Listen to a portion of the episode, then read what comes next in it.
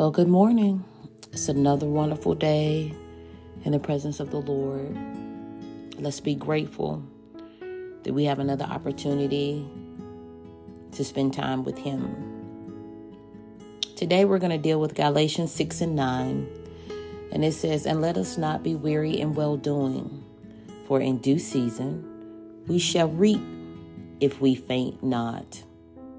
And let us not be weary in well-doing, for in due season we shall reap if we faint not."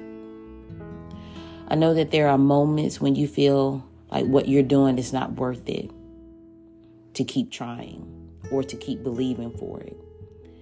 It appears that you are stagnant in some areas of your life or in your life altogether. It's like you're a hamster on a wheel. You're moving, but you don't feel like you're going anywhere. Notice I said that it appears that you are stagnant.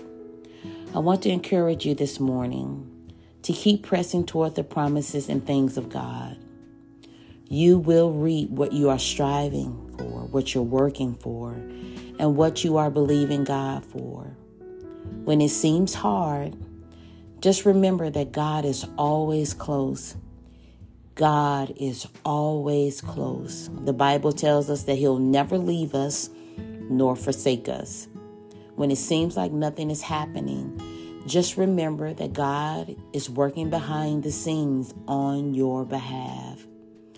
Just because you can't see it in your natural eye or with your natural eye doesn't mean that what you're doing is not working. Remember, it's in due season, meaning that it is an appointed time that you shall reap what you are going after. Stay the course. Stay motivated.